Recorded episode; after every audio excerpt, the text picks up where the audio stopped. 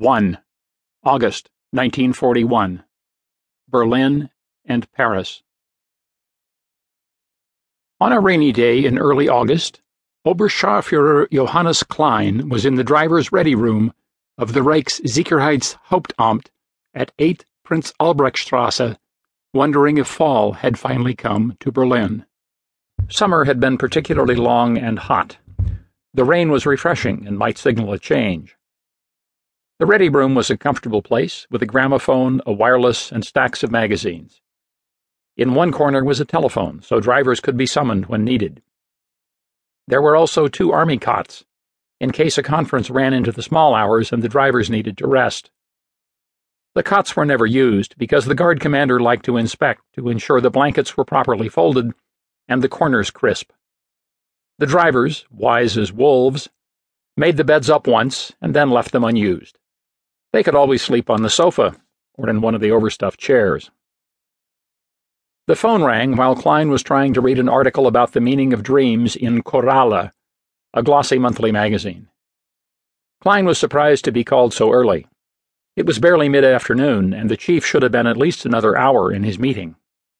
But the call wasn't about getting the chief's car ready. Long distance from Paris, a voice said. Person to person for Oberscharführer Klein. Is he available? Klein took the receiver from his ear and looked at it, wondering if this were some kind of joke.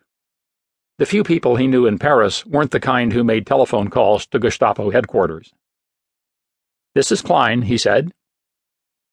There was a series of clicks, a momentary buzzing, and a faint snatch of faraway music.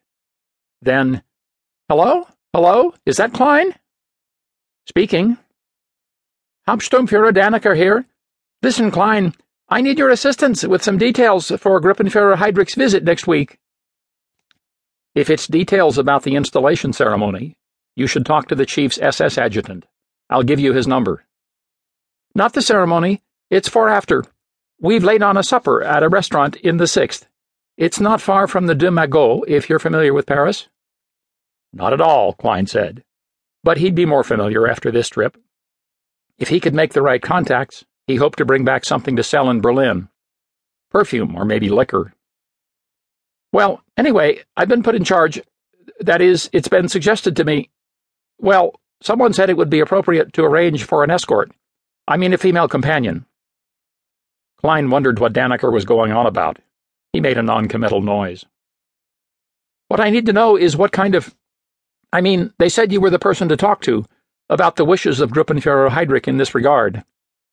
Dannecker's voice was apologetic, almost abject, and Klein began to form a mental picture of the man.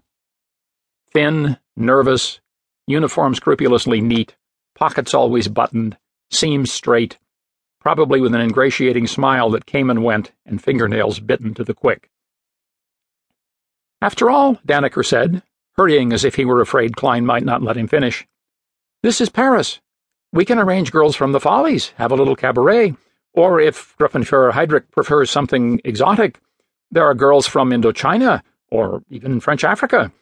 Uh, some of them, Dannecker paused and cleared his throat, I'm told that some of them know, well, tricks. Things that would make even a brothel keeper sit up and take notice. But you see, I have no idea what to. No, no, no, that's not the thing at all. The chief can speak French if he has to, but what he likes is a girl who can speak German.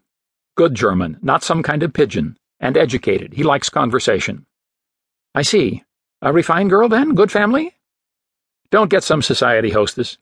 He doesn't want a 30 year old who keeps a salon and has a high opinion of her own ideas. Young, pretty, and with good German. That's what's needed. Wonderful, marvelous. I was sure you could help. There were a lot of things about Reinhard Heydrich that puzzled Klein, but the fact that the chief liked to spend time with women while he was traveling without his wife was not one of them. That one was perfectly understandable. Klein would have done the same himself, if he had a wife. The main thing that puzzled Klein was Heydrich's strange combination of ruthless, driving ambition and informality. In the army, a 40 year old colonel was a prodigy. Heydrich was only 37 and already held an SS rank equivalent to Major General. But he wanted more, much more. That was the ambition. People with that kind of ambition were usually sticklers for the little things